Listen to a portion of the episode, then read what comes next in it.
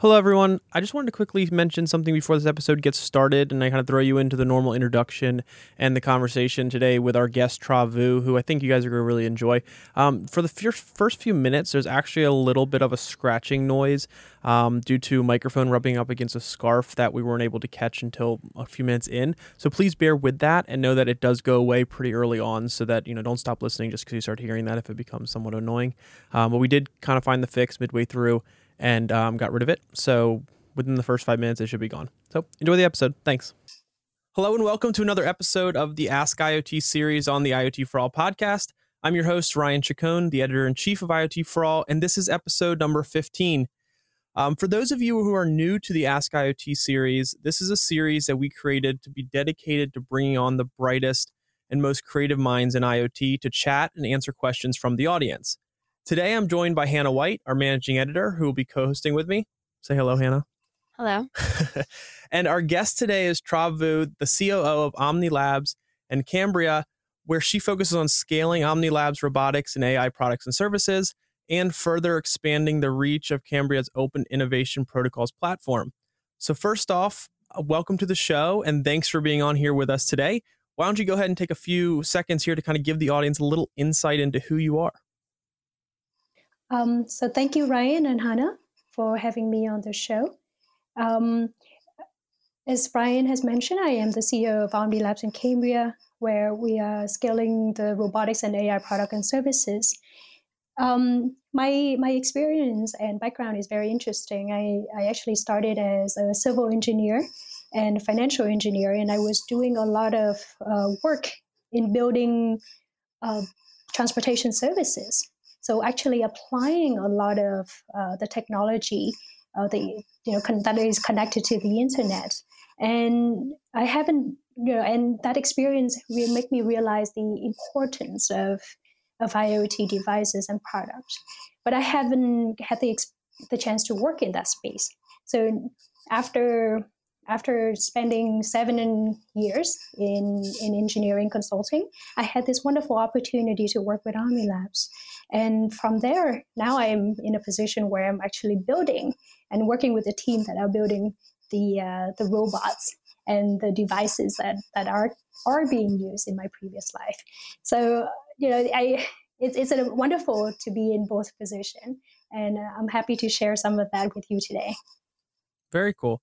Um, yeah, no, we're very excited to have you on the show. I think you know your background's are fascinating. It's a little bit different and unique um, than we're than we're used to, which I think is good for what we're doing. Um, one thing I think would be great to kind of touch on before we get too far into it is talk a little bit about the two companies that you work with and the differences between the two, um, just to kind of give some context to the audience. Yeah, certainly. So OhmniLab has been created since has been founded in 2015 and it was founded by by three wonderful entrepreneurs: Thuc Vu, um, Jared Go, and Tingxi Tan.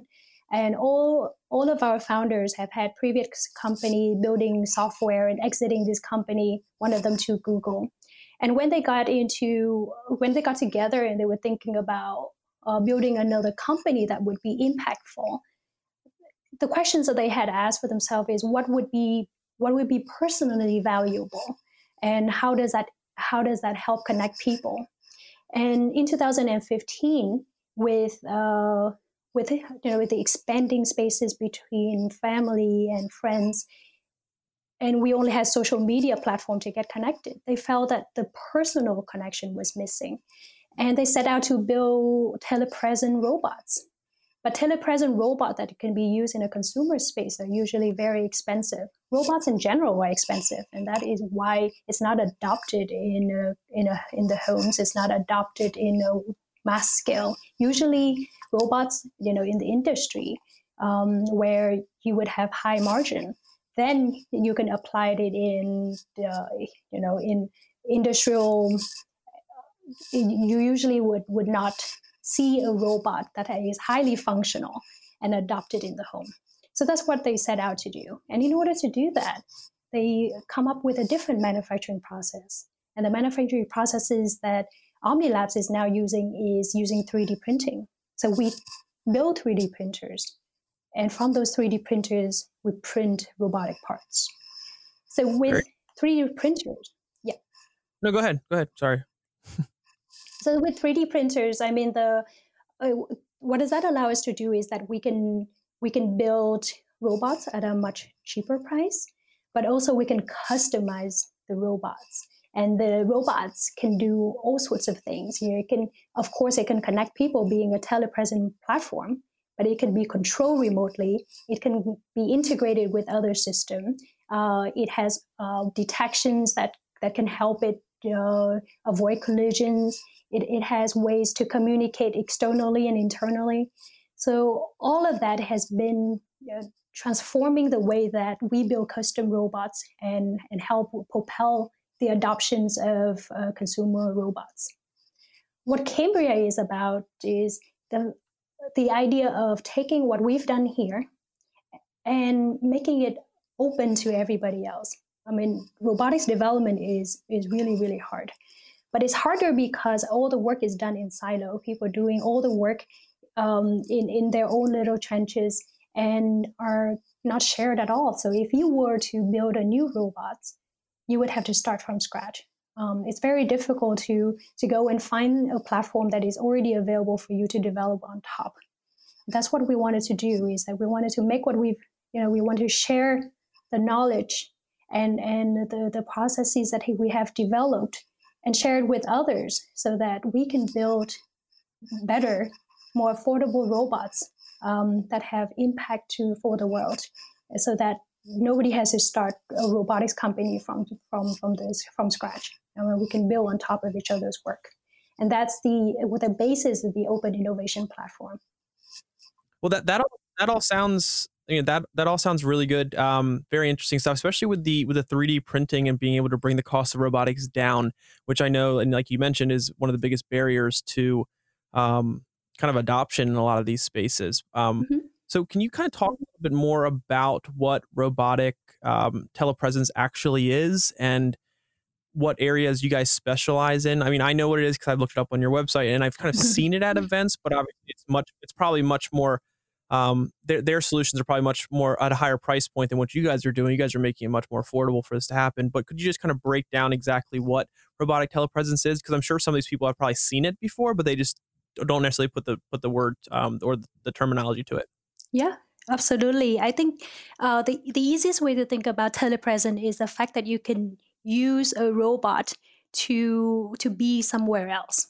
So the robot is okay. a platform to to deliver your presence in a remote in a remote location. So if you were to visit your family who is thousands of miles away, I mean, one way to do it is to be there in present.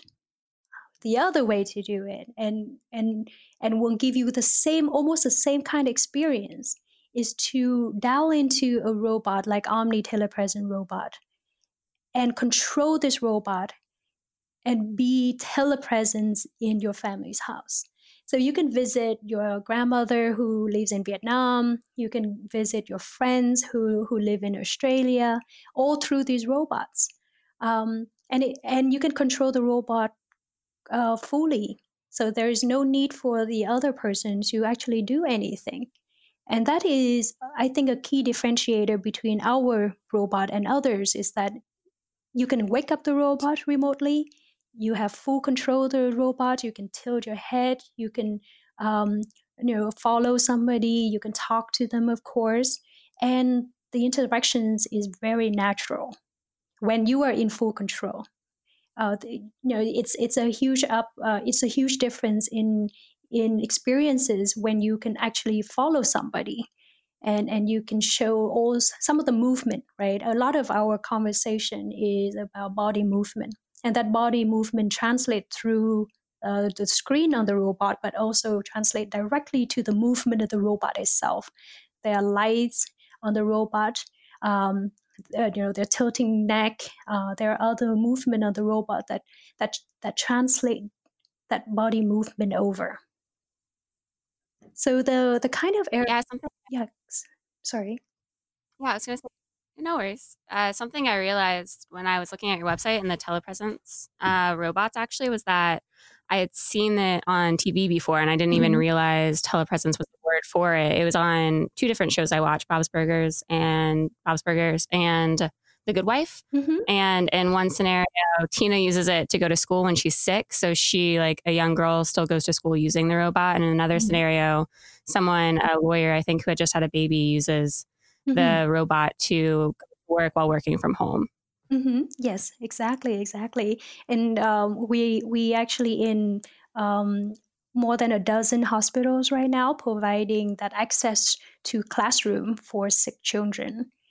Uh, it's it's a it's a fantastic platform for just being in in a normal eh, you know to, to give you that normality back especially when you're going through you know sometimes it's sometimes it's about that uh, that connections that you are missing while you are in a hospital bed or you know you're trying to connect with your colleagues. And if you cannot be there physically this mobile telepresent platform will give you that connection. And the, the differences between Ohmni telepresent robot and perhaps other product is the fact that we we are we we don't have any application at all. Everything lives on the web so if you if you needed to access and and control the robot, you don't you don't have to have a mobile app. You can just dial in using your laptop. You can dial in anything that is connected to the to that give you access to the the web browser. So is the so if if I'm a sick child at a hospital, would so I would be able to log in to a computer to be able to pull up the feed, and the robot would then be in the classroom at my Mhm. school, and I would be able to Mhm. have it interact with other students, listen to the teacher talking, participate in any way possible, Mhm. uh, or any way that I guess a robot could, um, without actually being there. Mhm. Now, is this something that that if in that situation the the hospital would need to be something like subscribe to it, or would the school need to the, to do that, or would it be something that the individual person would do? Because I'm just curious, kind of how that relationship works um, in that use case. Yeah, so we had clients where it's individual who felt that they they needed Okay. to give that connection back for their kids, um, so that their Gotcha. their their children, you know, would would feel normal again, and and that would help them in their healing process. But then we also had Okay. schools who have taken initiative, you know, to make sure that their students are connected to the classroom because they understand the importance of, of continued education while these students are not able to attend classes and they you know there, Mhm. there are kids who are sick but there are kids who just feel that they there are days where they don't feel like they could be in a classroom um, and, Mhm. and it could come from an emotional place it doesn't have to be a physical thing so with a robot you know you can choose to show your face you can choose to not show your face you can use a different avatar you can have Right. you can you can connect with your classmate through voice but there are you know there are lights um, there are ways for you to and there are audio feeds that you can do to raise your hand you know in a way to interact with with your classmate as well as your teacher and our um, our robot has a 4k camera so if you were Mhm. If you wanted to take notes you really just have to take a picture and you get a 13 megapixel uh, picture of, of the whiteboard so you don't have to take notes which i think a lot of our clients find very useful Yeah, I'm sure all the kids in class would rather just do that. Yeah exactly but you can't have you know you can't have your phone in a classroom these days uh, but if you had a Right. robot you can just snap a very very high quality photo all the way from the back of the classroom and yeah you don't have to take notes Yeah, I wonder how, how this uh, kind of discourages kids from playing sick because it's like, well, you can't go to school. It's fine. You can just sit here all day and watch a computer screen and interact with your students in class like you're there. So I'm sure it, it definitely helps with uh, with kind of keeping the kids engaged. Or I mean, this is obviously not just the only use case, I'm sure, but but really keeping people engaged and kind of being able to participate and really not miss or not always having to be physically present to participate. yeah Um, so I'm sure the exactly. application for this go a long way. And like like I said, I've seen these at events and such, but I I just when I saw them, it just did not seem something that was very practical based on the hardware and the the way they built theirs. So the fact that you guys are kind of going on a different route to make it something that more schools or hospitals or businesses can afford, I think um, will be really interesting to see how this kind of grows. Now, Mhm. one area I did want to jump into because I think it relates really well to IoT because um, we've written about it a lot in IoT for All is mobility and kind of how this increases that mobility, which we've kind of already touched on, and the aging in place use case. In mm-hmm. your eyes, like how much have you guys gotten into the aging in place space using um, you know this kind of solution, and how do you see mobility and aging in place kind of connected? Mm-hmm. Yeah, that's a fantastic question.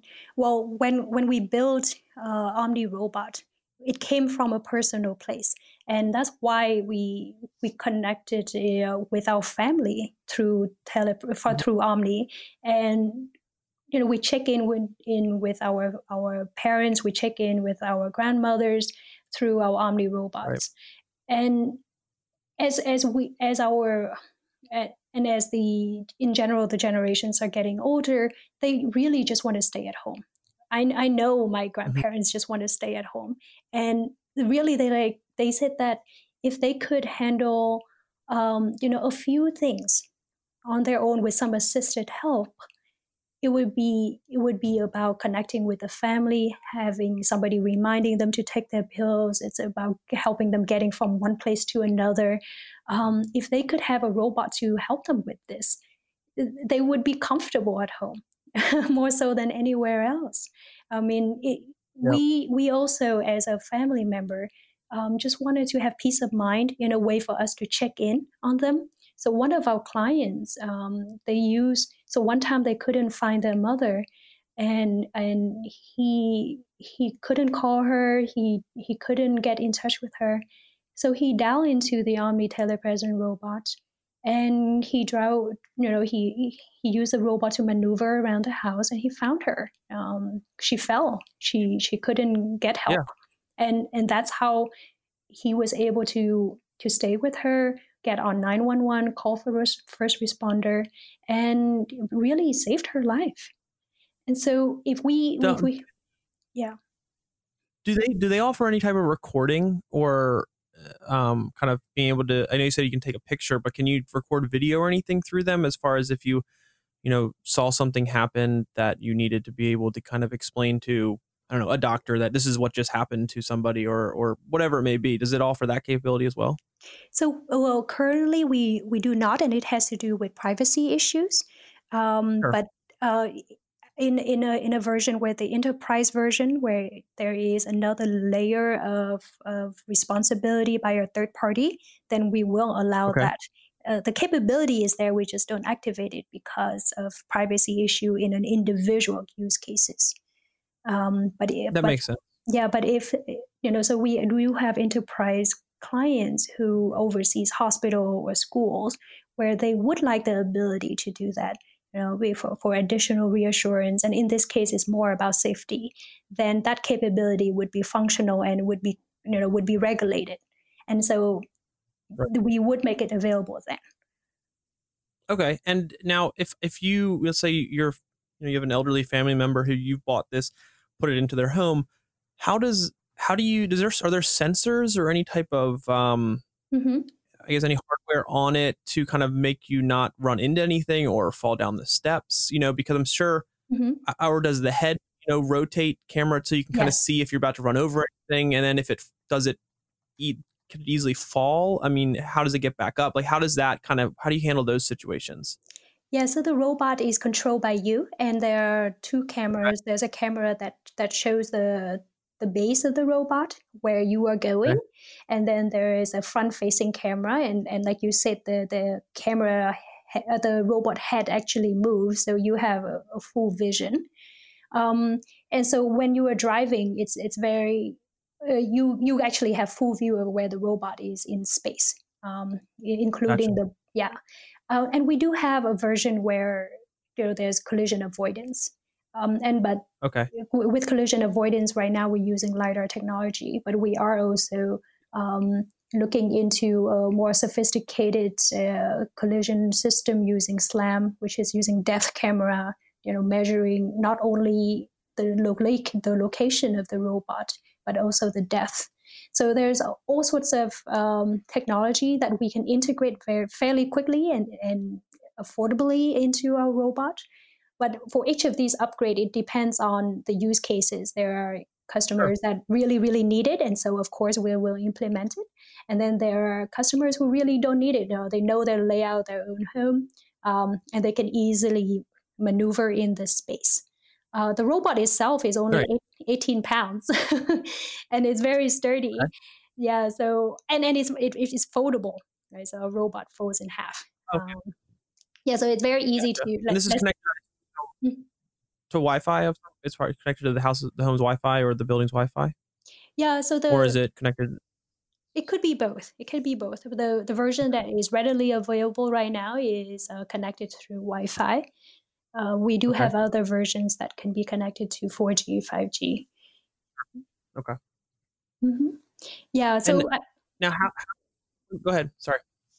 Oh, I, I was trying to address the the question about mobility.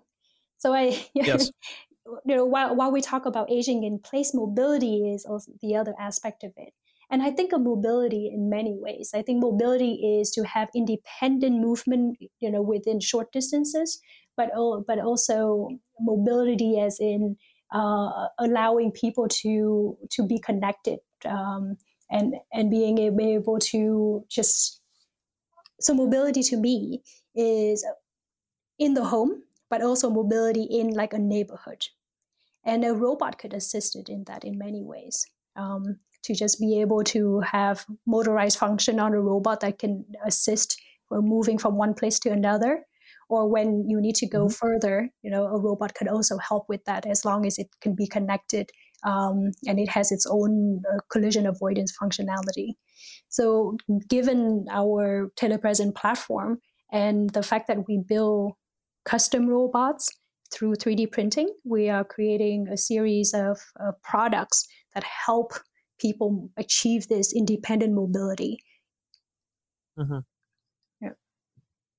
Yeah, that that's pretty amazing. I think there's a lot to be said of you know, especially with that with the aging in place use case when it comes to increasing that mobility. Um, one thing I was curious about is what happens. You know, let's say you know you buy this solution for an elderly person in your family and it gets disconnected from the internet or you know service is down and it's not working mm-hmm. how are problems usually handled because you're probably putting this in the presence of somebody who is from a maybe not so tech savvy generation mm-hmm. and the last thing they want to do is another gadget in their house that they can't fix or deal with when it breaks um, mm-hmm. so like i know a lot of older people who have gone from so, you know smartphones to the the most basic form of, of phones possible um, mm-hmm. to make it easier on themselves. So how does something like this? How how have you seen um, a product like this in in that space with the you know an older non generation? And if something happens, like connection is lost or um, you know needs to be fixed in some way, is that something? Like how how is that usually handled? Yeah, we, we, I mean, our clients ranges from you know three old to ninety year old so we actually have seen a lot. Right. We we have seen this this um, issue uh, or challenges that that has come up. And the good thing about uh, Ohmni is that you don't actually have to do anything. So it works right out of the box. So we could set up okay. the we could set up Ohmni in to give to have the Wi-Fi access. So the moment it arrives at the home, it won't be connected to the you know it will be connected to the internet and it will be ready to go right away but um, internally yeah internally the device itself does um, wi-fi scanning so it will scan every okay. three minutes so if even when your internet connection is drop um, then mm-hmm. first of all it will go to sleep if it has no connection and okay. nobody is dialing into it it will go to sleep in order to preserve battery because the, the battery is good for six hour uptime and quite a long time when it goes to sleep. So it preserves battery in case you cannot, uh, be, in, just in case it's not being charged. Um, secondly, you know, when it does wake up, it uh, is scanning and it will continuously scan for internet connection. So you, though, as an end end user, you don't actually have to do anything. Okay, makes a lot of sense. Mm-hmm. To charge it, does it connect to a port or do you have to manually plug it into the wall?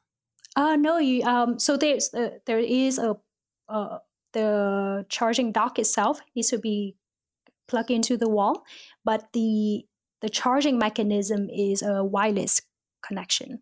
So the person who controls a robot. So if he, I were to visit my grandmother and I wanted to dock the robot, um, I just have to press a button and the robot go and find its dock and it automatically docks it. She doesn't actually have to do anything. The, uh, there's only That's one. really- yeah, there's you only have to plug in the dock itself in the first place. But the connection between the dock and the robot is wireless and is controlled remotely.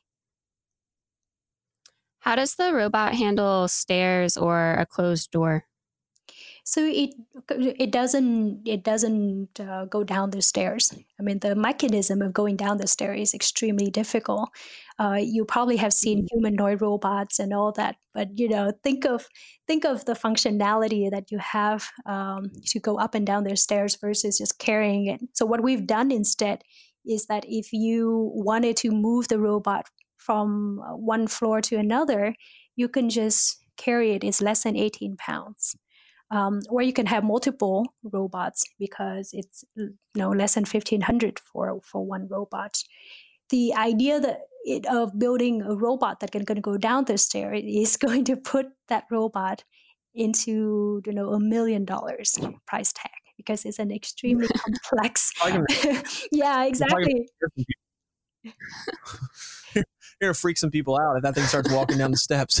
Yeah, yeah, you know, you've seen it, right? You've seen the Boston the Dynamics. Yeah, yeah, it's it's amazing. It's the door. amazing.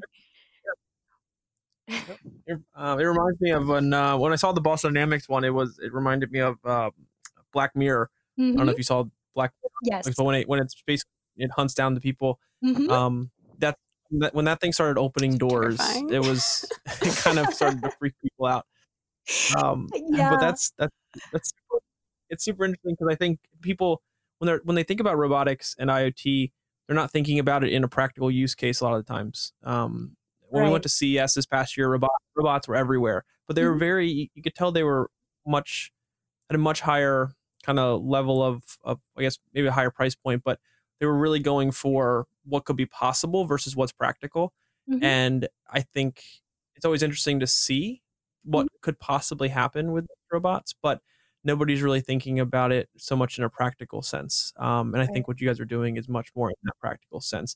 So I wanted to get into the Ask IoT questions in a second, but one question I wanted to ask, kind of based on this last part of the conversation, which I think is interesting, is are there any robotics projects outside of maybe what um, we've already talked about that you've come across that's that's scared you from um, a sense? Because honestly, when you talk to people about robots and AI, people get scared of certain things, right? I mean, they think of Yeah. Terminator, they think of a lot of a lot of it's not practical in a sense of like or realistic, um, at Mm-hmm. least right now.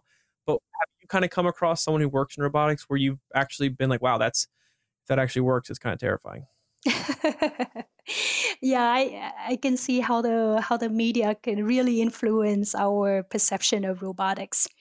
And I am really Right. glad that at least uh, with with OhmniLabs and what we are trying to do here, we are pushing for the adoption of consumer friendly robots, robots that are you know looks like a robot and do things to, to help people, not really to replace Mhm. anybody. And, and definitely, we are not trying to um, copy the humanoid functionality, the humanoid form factor. Because I think that Sure. scares a lot of people is that when a robot looks so much like human, but then it does things that, um, you know, it's, it's it's when a robot looks like a human, but then it doesn't do things like human, and then it doesn't have the empathy like human. And that's where you get really, Right. really scared. It's the lack of uh, how do I connect with this thing? Whereas uh, if you build a robot where people don't mean to connect with it, people using it as a medium to do something else. So our robot is to provide that that assistive um, functionality. You know, you you are you through the robot. The robot is not replacing you. You know, or the or the robot is going to help your grandmother with mobility. The robot is not actually going to drive her around. You know, that's that kind of. Right. I, I think that's where I, I would be most scared if one day a humanoid robot comes up to me and said, "Hey, let me let me open this door for you," and um, or this robot comes up to me and said, "Hey, let let me help you cook," and and it actually, you know, start cooking me food, but it's it's a humanoid robot. That scares me. Right. I'd rather Yeah, have a robot that that is just cooking. Yeah, yeah, exactly. I don't want I don't want it to be replacing, you know, the chefs out there. I just want a robot in the kitchen that can help with a few things, you know. sure. Yeah, I mean, there's I've I've seen I've seen robots kind of in in the bartending space, you know, being able to make drinks because they're able to make it exact every time. So you can um and same within the kitchen. I think there's definitely a lot of value in bringing robots into that space because they can um do the same thing over and over at to an exact science to where you know the food will always given that the food is obviously fresh it will taste the same because they're not you know just winging it or doing anything different there so it's definitely practical but i do kind of i know even without even being able to name maybe a specific item that scares us i think the the connection you made as far as once you kind of put that humanized element into robots it's that's when people start to be able to relate to it and that's when it starts to terrify them because they it's not a human but Mhm. it's acting or at least it looks like one so so you don't get all those um you know general characteristics that you do get with people even though i know they try to do that it's just it just is too hard to to replicate it at least at this time so right. that makes and complete sense Exactly. And and what are we trying to achieve here, right? Uh, at the end of the day, at least for us, the vision for it is to help with the adoption of robots, but to to help people. So if a robot is walking up the stairs, that you know, in a sense, is is an amazing robotics feat. But what Right. does it do? what what is what are we trying to achieve here? Right. We see that a lot in IoT also where it's you know doing it's it's building something IoT related to just to build it and show what's possible, but it's actually not doing anything that's practical. I think especially in IoT devices on the consumer side, a lot of things are being built and shared and sold right now that are really luxury type items or nice to have things that people don't really see the practical side of. It's more of like just a cool gadget um, that it might be nice to have. And I think that's kind of what's happening here with robotics. We're seeing a lot of really cool robots and really cool technologies and ways they can be used, but at the same time, it's not the most practical use case Mhm. um, for people to see that ROI on on spending the money on them. So what you guys are doing and other companies out who do similar things, this actually provides a real value for something and gives us an opportunity to be places where we can't physically be, um, rather than just building it f- to build it. You know what I mean? Mhm. Well said. Yeah, exactly. Bringing value. That's what we want to do. Yes. And value at an affordable exactly. cost. hmm Yeah, cost is definitely important. I think depending on the use case, the cost matters more. If it's individuals buying this, then yes. If it's a, a large organization, they may be able to justify a higher cost in order to because of the ROI they're getting. Like if they're if their employees are out all the time or working remotely, this is a way for them to be present in the office without actually being there. And if that turns into a higher level of engagement and a higher um, output from their team from production level, then it probably is worth the cost. hmm hmm Yeah, absolutely. Yeah, we uh, and, and then we we would love to um, to get into more of you know every single every single use cases has its nuances, right? It's like okay, I want this feature plus another feature that will specifically be useful for my needs. And uh, I think that Right. the, the 3D printing capability that we have adopted and, and built is really where we are shining right now is that we can build a completely new robot for your use case for for a Mhm. fraction of the cost. Um, yeah, um, because we can just print How- it. And are, are you guys doing that yourselves with your own printers or are you using another company's printers? Okay, so you built the printers yourself. Yeah, we actually are on the fifth version now of, of our own 3D printers. And uh, yeah, and so Okay. this in this uh, fifth version, our printers self-calibrate and all of that. So it really uh, it really helps with production because the product comes out and within under 24 hours we can go from one design to the next design, implement it on a robot, test it, and if that doesn't work, we just testing on the hardware. You know, so it's Mhm. it's, it's an amazing Yeah, and- and it's an amazing usually- space. Absolutely. Yeah, I mean, the, the 3D printing has always been a, a fascinating topic for a lot of people, but now that you're able to see how it can bring down the cost of, of you know, otherwise expensive items is pretty interesting. Um, and you eliminate, or not eliminate, but you reduce the time to build hardware um, and the cost usually associated with hardware and hardware changes. So I think Mhm. 3D printing is a really interesting approach when it comes to those things. Um, so that's pretty awesome. Um, Thank you. Let me see. So I think the next thing I want to do is I wanted to move into the Ask IoT questions. We have four of them, which I think are all very interesting. Some of which we've touched on a little bit already, but we can expand first here. Mm-hmm. Um, the first question we have is how do robotics and the Internet of Things work together? And I know mm-hmm. we've kind of talked about it a little bit, being able to put sensors on robots so robots can, you know, understand their surroundings. Mm-hmm. Um, but in your words, how do robotics and IoT work together? Mm-hmm. Yeah, so there are components uh, that is on the robots itself to help it get mm-hmm. connected mm-hmm. and and and you know for a telepresent robot you definitely needs to be connected to internet the internet in order for you to get access and controlling it.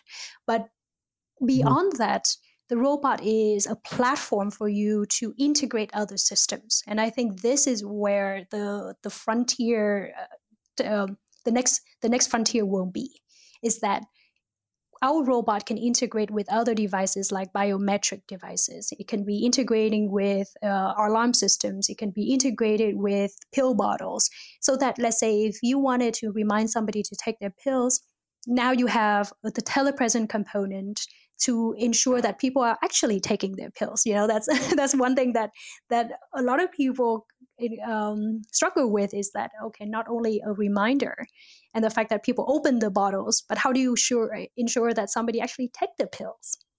So you know, with with uh, telepresent platform, you adding that component, another insurance. Um, and other devices like biometrics. So if you wanted to, if, if a doctor, so specialists, especially an outpatient visits are an uh, it's a very costly uh, costly part of our healthcare system. And when you go mm-hmm. into mm-hmm. a healthcare facility, you are stay, you know, it's not only the amount of time that you have to be there, but then when you're there, you only see a doctor for maybe 10, 15 minutes. All of this could be done at the comfort of your own home. And you know, right after a surgery, you really don't want people to have to go to the hospital. I mean, that's that's really that's really not a good way to help people heal.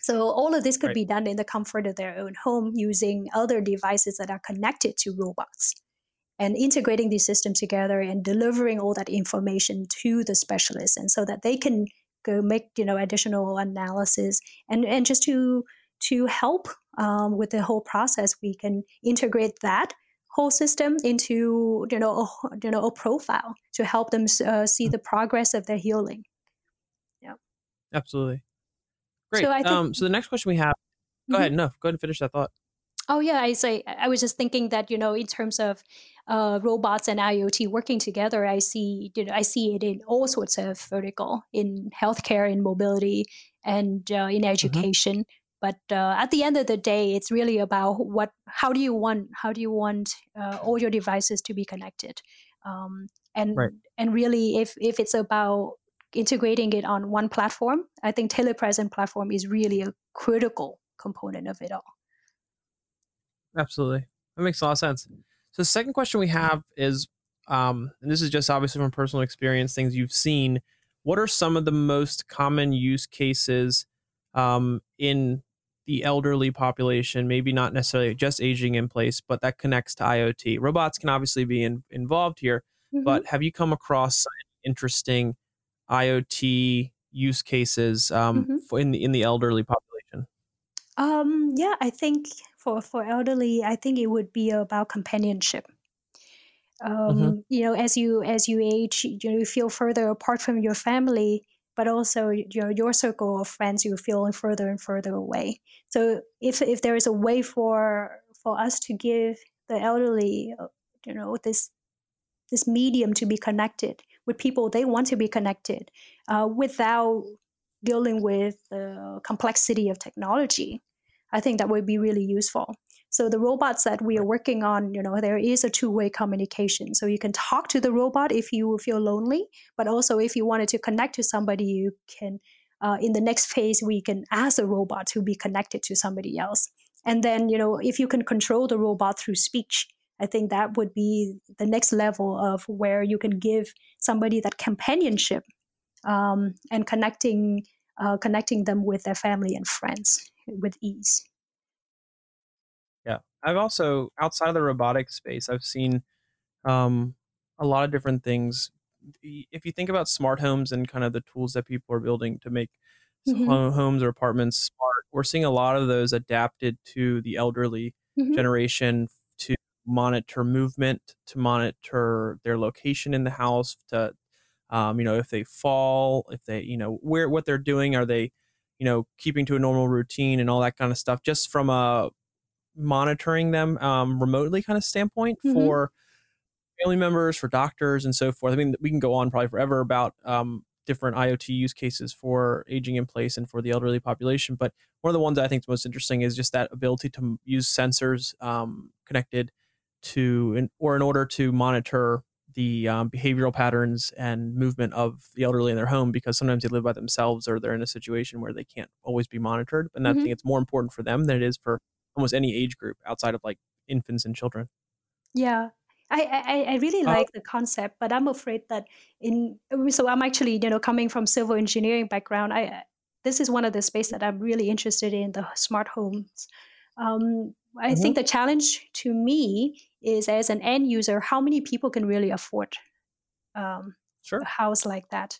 So if we can, we, if we can work together to to create technology that reduces that cost, um, but will provide the, the basis for monitoring and, and basis to connect people if there is an you know irregular pattern in the in, in, in, in their in their movement that would be really really good without having you know without having the whole house being a smart home because that is a bit out of the affordable range for the majority of the elders.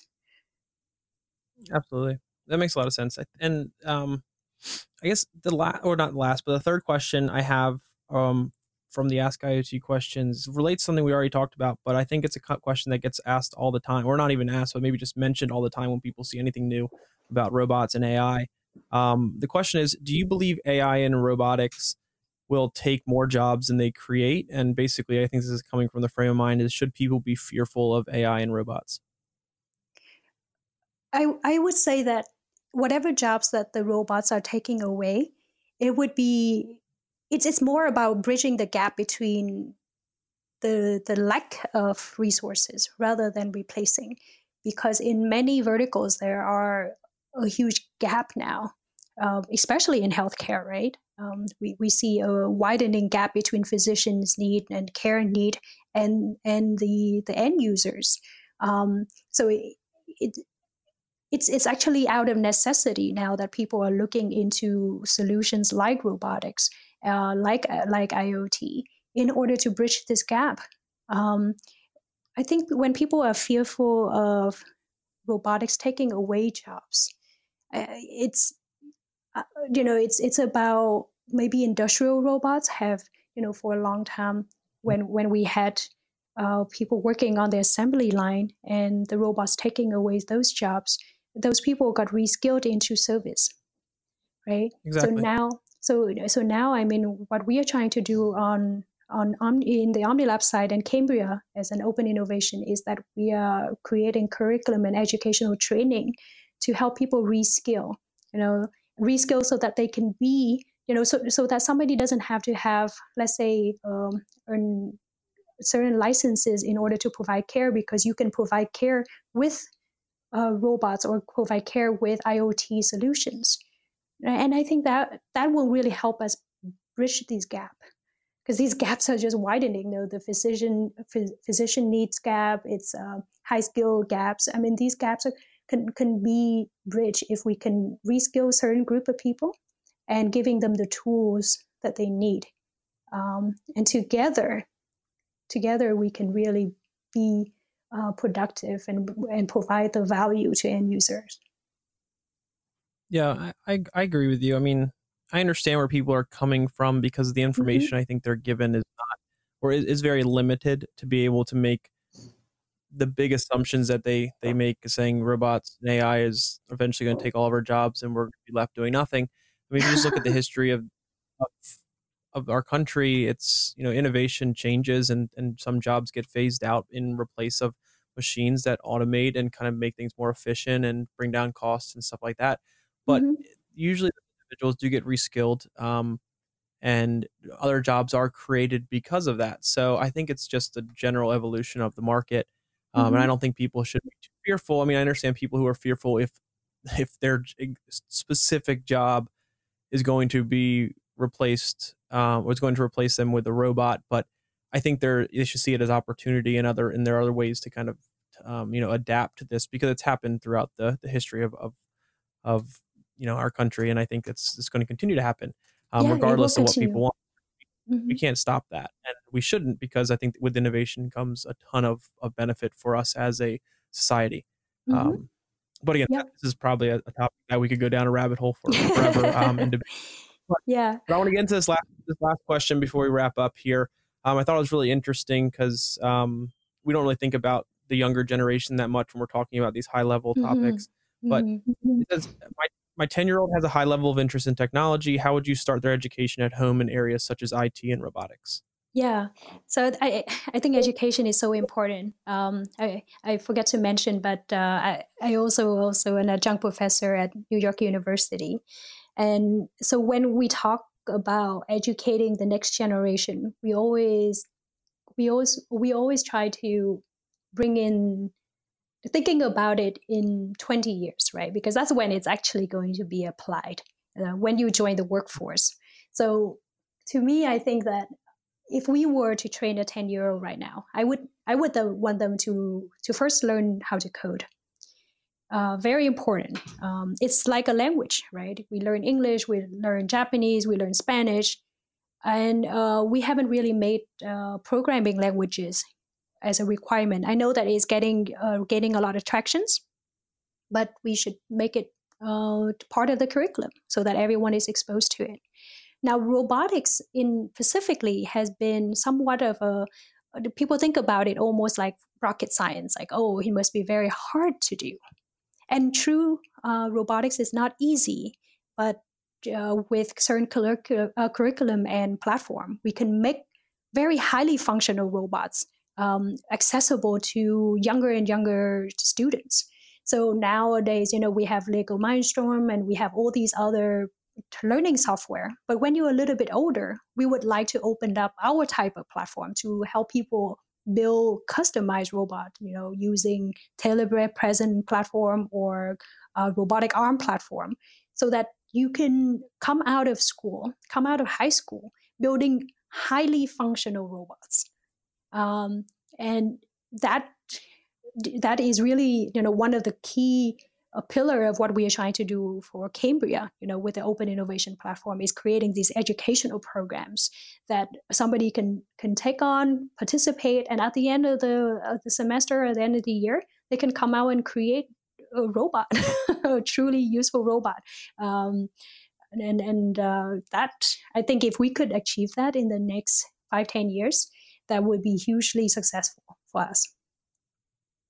Yeah, I'd be very curious to kind of see where the next level of innovation comes from on the AI and robotics side, or IoT, I guess, more so than AI, um, and robotics side in that time frame. Um, I think we're going to see a lot of younger mm-hmm. individuals transition from just being straight engineers to being a more kind of diverse skill set to understand you know the full spectrum of, of let's say an iot solution understanding hardware understanding connectivity understanding mm-hmm. um, software understanding design and i think all of that is a new unique skill set that i i don't think is ever too early for um, the next generation to learn especially if iot kind of meets its potential and becomes this massive next revolution of of tech um, and that you know goes hand in hand with the the developments of in the robotic space, in the AI space, machine learning, and so forth. So, mm-hmm. um, so I, am very I'm very interested to see kind of how our education system and just the general resources available to younger generations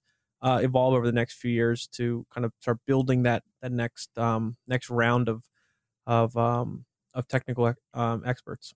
Yeah, yeah. I, I would hope that there's going to be more schools that are building innovation labs, you know, maker labs, you know you learn a lot by actually putting some of that uh, theory onto action applying it immediately uh, you know we when we say iot it seems like an um, an abstract but if you were to build a device that is connected to the internet and it does a few things you immediately get the concept and you understand now how all of that work in the mesh network of internet of things So it's more about, um, to me, it's more about the the labs, the the, applica- the applications sure. of it.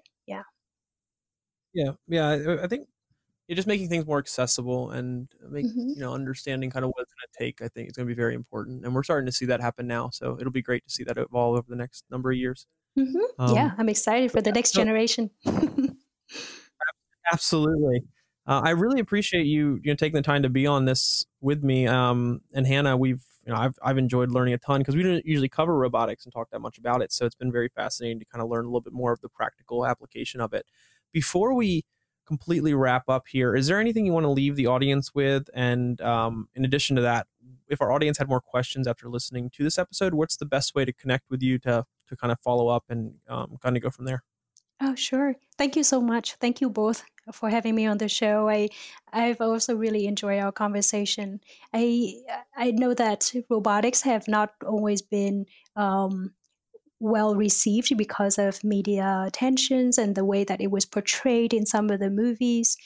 But if you think about robots being an assistive uh, platform for us to do uh, to do more with our lives, to bring real value to the people that we love, then we can go somewhere. I think there is a, a paradigm shift here of people's perception of robots, but also the way that we can approach uh, robotics development itself. So robotics development in the past has been difficult, but you know if you think about robots as something that uh, uh, uh, students can start building, then I think the adoption would be a lot easier.